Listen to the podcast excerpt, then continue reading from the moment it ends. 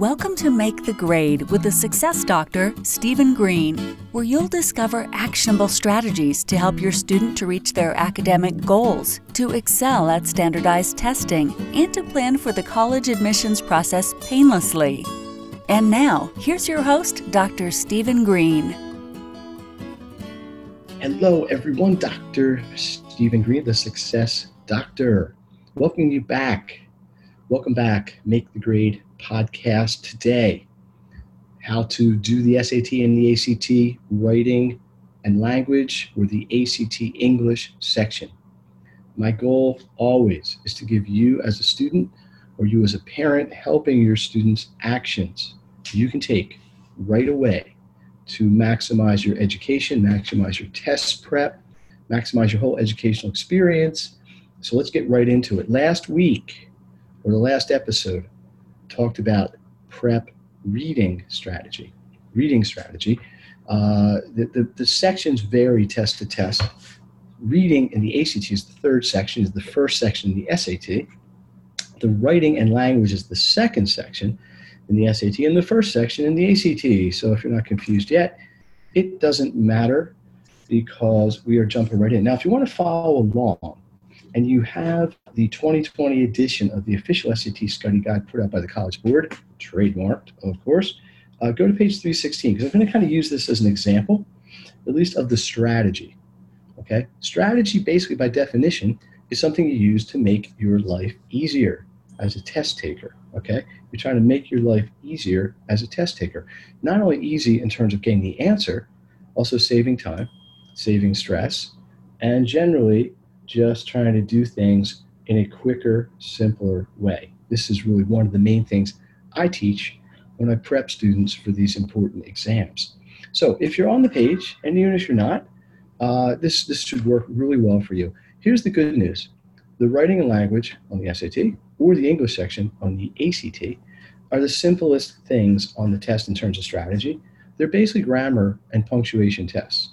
Good news is if you're good at grammar, these tend to come fairly easily. Not so good news if you're not so good at grammar and you don't know what a comma is, and you don't know how to use a parenthesis, you don't know about tenses, might be a little more of a challenge. Either way, the strategy is the same. So here we go. First thing you want to do, you do not want to read the entire thing. We're definitely going to break this up. If you remember back to the reading suggestion, you have options. You can read the whole thing, or you can chunk read it. Here, we are definitely chunking it. So if you look here, one of the things you want to do is you do not want to limit what you're going to look at too much. So in this first question here, we've got the word "and" underlined. It's one word, but you can't only look at that one word. You got to look at what comes before it, what comes after it, and look at it in context.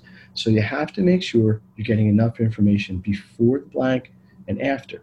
Now, the job here is typically you're going to look at something that's underlined. If it's correct, you basically just say A, which is no change, as is. If it's incorrect, you're going to put B, C, or D, which will be the correction. So here's a couple of things you can do on this section, okay? And like everything, it's going to take some practice. This is not something you're probably going to master in the first or second or third time you try it. So number one tip, make sure you are reading enough before and reading enough after to have a context for what you need to try to correct. This holds for the grammar and for the other parts of it, okay? The second tip I'm going to give you, which I think is really a good one, and I've seen some people get really nice results with this, is when you see several answers bunched together. So for example, on the next page, 317, 2, 3, and 4 are fairly close together. Here's my suggestion. Do not try to do 2, then do 3, then do 4. Instead, read the entire paragraph. Not the whole passage, the whole paragraph. In this case, to the word "down" at the bottom of that column. Then go back. Now you're going to have greater context to answer 2, 3, and 4. So some of them, like number one, you probably can just do as a standalone. Just make sure you read enough before and after. And then do the other ones, 2, 3, and 4. And as you flip the page over, I do the same thing with 5, 6, 7, and 8. Read that whole paragraph, then come back and do them all as a block. And then finally, the same thing with 9, 10, and 11. Read that part and do it. Now, timing-wise, you get exactly 8 minutes and 45 seconds which is 35 minutes for the whole passage, and the SAT divided by 4, which is about 8 and 45. So you're going to get about 8.5 to 9 minutes per passage. SAT 11 questions, ACT 15. So if you just do some simple division, it comes up pretty quickly. You have to work more quickly on the ACT, but the strategies are the same. And this is really mostly what it is. Everything else from here is knowing your grammar rules. And that's something it's hard to address in a podcast, because here I'm trying to give you a strategy to attack it. That'd be something I'd be happy to speak to people about, and know your context clues. But the key is just to review. Read enough before and after to have enough information to answer your questions. 1. 2 is bundle answers together, especially if they're in the same paragraph, or maybe even 2 paragraphs, but typically it's just in one. And then you'll get context there as well. Number 3, be mindful of your pacing. You got around 9 minutes or less, really more like 8:30 to do these. I have found, this is really more of an opinion, most people either love or hate these. If they're good at grammar, they're good at punctuation, these really are kind of fun. That was never my historical thing. I grew up in a period of time where they didn't really teach a lot of grammar. So I've had to figure this out from more of a technical standpoint, and you can do it that way as well. Here's the good news in the end. If you do enough volume of practice, and this is what I do with my caseload of test prep students, we try to get through 8 or 10 of these tests, which is basically 40 or 50 passages, you're going to see the same rules over and over and over. Parallel structure, disconnect between the subject and the noun. In other words, the subject might be singular, but the subject and the verb. But the verb might be in a plural, and you have to correct that, okay? Of things like this, improper use of commas and semicolons and colons. So grammar books are thick. There are millions of grammar rules, I guess. This really only tests, these tests tend to stick to about 10 to 12, maybe 15 grammar rules that they do repetitively over and over and over. And through volume and through practice, you'll start to recognize these. And that's true, I believe, for both tests, SAT and ACT. One last piece of advice I'm going to give you, which really helped me personally. And the idea was, in English, the English language, which I presume everybody listening is fluent in, most sentences are structured in this order: subject, then verb, then object. SVO, subject, verb, object. The cat drank the milk. The cat being the subject, drank, the action, the verb, the milk, the object, noun. That's the way most people communicate.